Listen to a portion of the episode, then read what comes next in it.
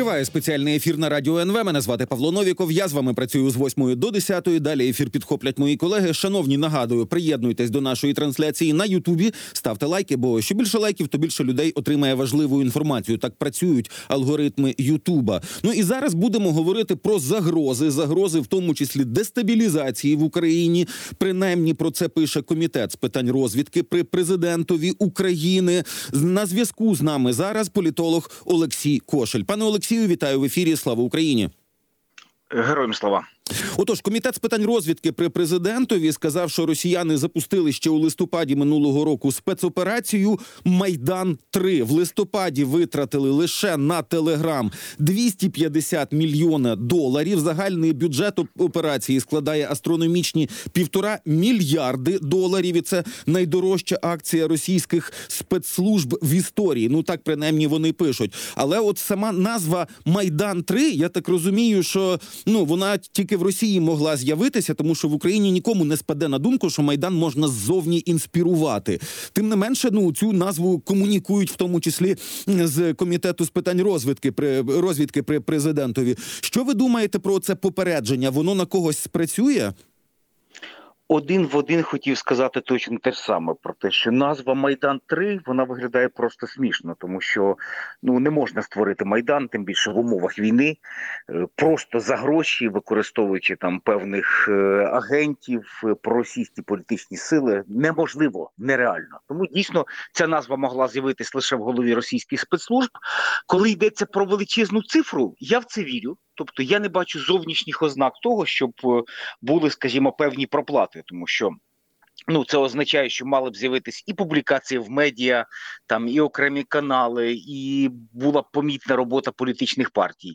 Принаймні, жодних зовнішніх ознак будь-якої інформаційної там чи неінформаційної спецоперації я не помітив.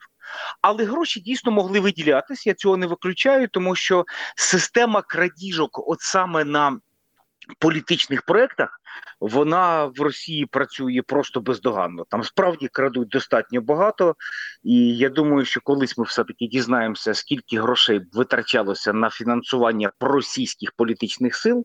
Ми просто жахнемося від цієї цифри із величезними нулями. Але е, хто власне і винен в тому, що Отакі спецоперації е, стали можливими. Я думаю, тут провина і українського боку є достатньо серйозною, тому що саме спекуляції на тему легітимності, нелегітимності президента, проведення, непроведення виборів. Ну це спекуляції вже. Е, тривають близько 4-5 місяців, і добре, що в нас принаймні зараз прийшло усвідомлення того, що е, в цьому питанні потрібно поставити крапку. Ну і як свідчать е, джерела окремих медіаресурсів, е, розглядається як один із базових сценаріїв це звернення до конституційного суду для того, щоб поставити крапку, для того, щоб чітко сказати, що конституція передбачає що президент продовжує свої повноваження е, до інавгурації новообраного глави держави. І насправді, от е, за логікою провідних експертів з конституційного права, саме так і є. Але тут ми побачили чітко політичну спекуляцію на цьому темі, і добре, що принаймні зараз є це розуміння що зараз є це розуміння. Е, до речі, про гроші це була цікава історія. Я пригадую, як люди, які працювали на різних виборчих кампаніях, так от коли ще з'явилася партія регіонів, здається, ну може, ну коли от ці всі кампанії часів Януковича і його прибічників, то там всередині ну спокійно розказували, що половина бюджета йде наліво. Тобто бюджет, ну половину крали тут, і це до речі принесли російські політтехнологи, які працювали тут в Україні, в тому числі на Януковича, в тому числі числі в 2004 році. Так що ну бюджети і е, вкрасти мінімум половину на отаких кампаніях. Я думаю, що для росіян це якраз ну мінімалка, на яку вони можуть піти. Що ви про це думаєте? Е, ну, справді, справді на політичних проєктах кралась просто астрономічні суми. Відсотки були просто величезними, е, але велика кількість витрачалась грошей, які були просто непомітними. Це от будівництво різноманітних пірамід, різноманітних е, схем по роботі з виборцями в регіоні. І коли ти аналізуєш просто там, скажімо, процеси в інформаційному полі, ти цього просто навіть не помічаєш.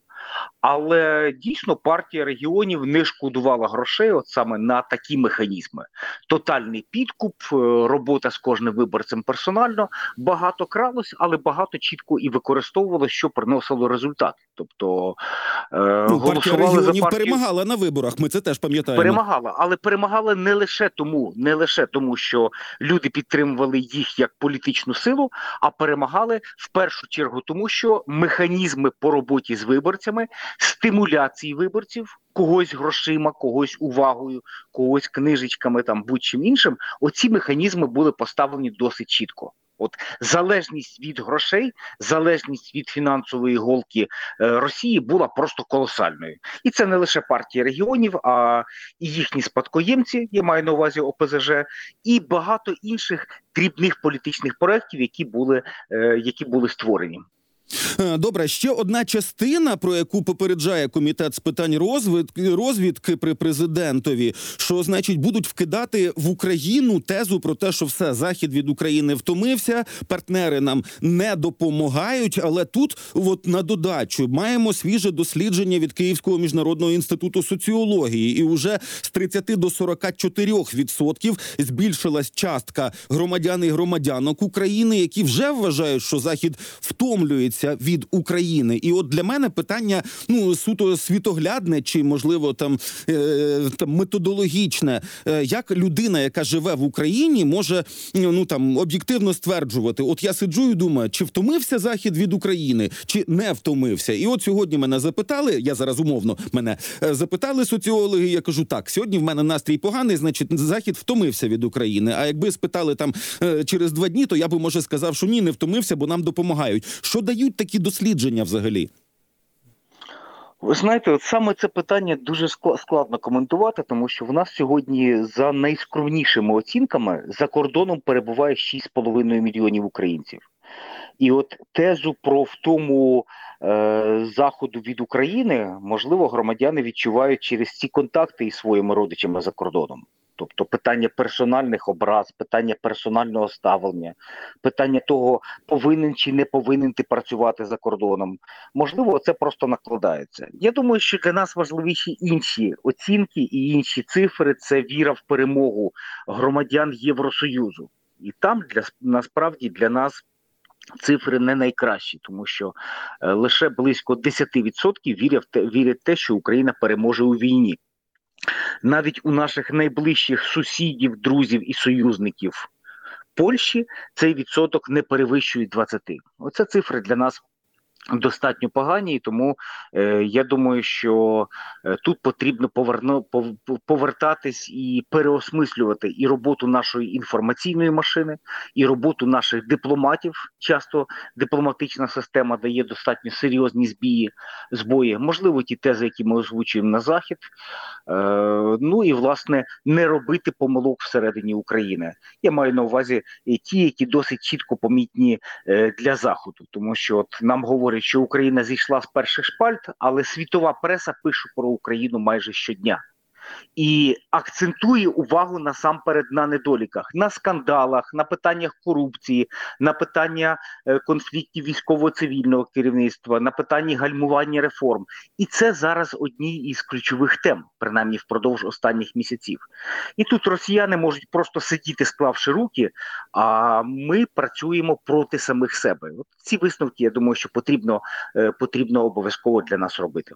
Ну і власне про інформацію, про інформаційне поле всередині України вже є уже є слова Ярослава Юрчишина. Це народний депутат Верховної Ради, голова комітету з питань свободи слова. Він сказав, що народні депутати працюють над законопроектом про дезінформацію. Зараз ідуть напрацювання пропозицій якихось. Ну і телеграм у цьому питанні особливо потрапляє в фокус регулювання телеграма. Ну я не дуже я не дуже розумію, як це можна зробити, тому що закривши один теле, телеграм-канал популярний, да е, ну натомість можна побачити через півгодини ще десяток таких. Але робота з дезінформацією, точніше, протидією дезінформації, напевно, це якось важливо. Де тут баланс між демократичними свободами, свободою слова і тим, що Україна має захищати свій інформаційний простір?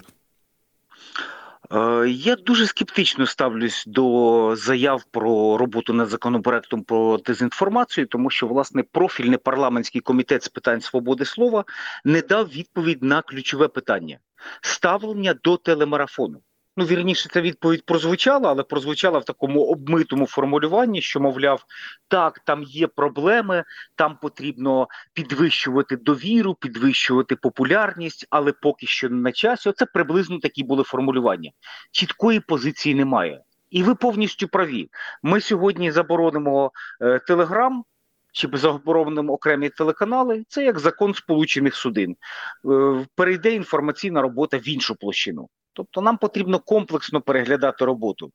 Е, Очевидно, потрібно відмовлятись від марафону для того, щоб підвищити довіру до телебачення і до, до традиційних авторитетних джерел інформації, ну принаймні, де будуть перевіряти інформацію і не працювати в руслі російської пропаганди, і автоматично думати над забороною телеграму під час війни. Ну вірніше, вже не, не потрібно думати, тому що вже пройшло е, два роки від масштабного вторгнення, і це питання до сьогодні лише дуже обережно обговорюється. Свого часу Україна проходила такий шлях. Я пам'ятаю паніку е, після заборони однокласників і ВКонтакті. Е, навіть вони були заборонені ці мережі, і я пам'ятаю, що політичні парламентські партії продовжували вести свої сторінки в однокласниках, тому що вони говорили про те: ну вибачте, як можна, там у нас велика аудиторія. Ми по-іншому не вміємо співпрацювати з виборцями. Ну тобто самі І нічого. заборонили і самі порушують свою заборону. Суворість законів І- в Україні, як це називається, компенсується необов'язковістю дотримання. І нічого страшного, ми пережили цей етап. Ми забули про однокласників, ми забули про російське телебачення. Але зараз ми просто е, повністю переключили медійне поле на е, інформаційний ресурс, яким, по-перше, володіють росіяни. Які можуть мати доступ до персональних даних українців, які користуються цією мережею, іде просто засилля проросійських каналів або каналів, які працюють в режимі російської пропаганди. Тобто для вас, е, е, ну я думаю, що йдеться не просто про мільйонні аудиторії, а йдеться про багатомільйонні аудиторії. Я розумію, що зараз е, для влади дуже некомфортна оця теза про те, що давайте заборонимо е, Телеграм, чи принаймні спробуємо його жорстко регулювати. Тому що є велика кількість провладних каналів, до речі, з величезною аудиторією. От я нагадаю, що колись мегапопулярні друковані видання в Україні, от початок 2000-х років, в Україні було лише кілька видань, які мали мільйонну аудиторію.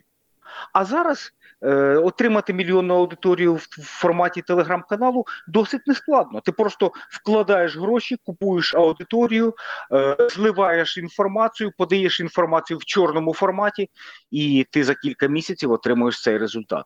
Ну, ми собі не можемо цього дозволити, тому що ворог використовує ці ресурси проти нас і використовує достатньо серйозно. І коли сьогодні е, влада говорить е, про те, що е, роз, роз, розробляється сценарій Майдан 3 ну під умовною назвою, про що ми з вами згадували Мгм. сьогодні, так насамперед ця робота ведеться у форматі цих телеграм-каналів. Це видно неозброєним оком. Саме там зараз гойдається інформація про можливу нелегітимність президента. З'являються псевдоексперти, з'являються псевдосенсації, е, і фактично в форматі кожного дня нам капають по мізках, нам натякають, що скоро 20, скоро 20 травня. І замість того, щоб зараз зайняти чітку позицію всім політичним силам, сказати стоп, це спекуляція. Це російська ІПСО для того, щоб нас розгойдати. В нас є конституція, в нас є конституційний суд, і ми самі будемо вирішувати е, ці питання.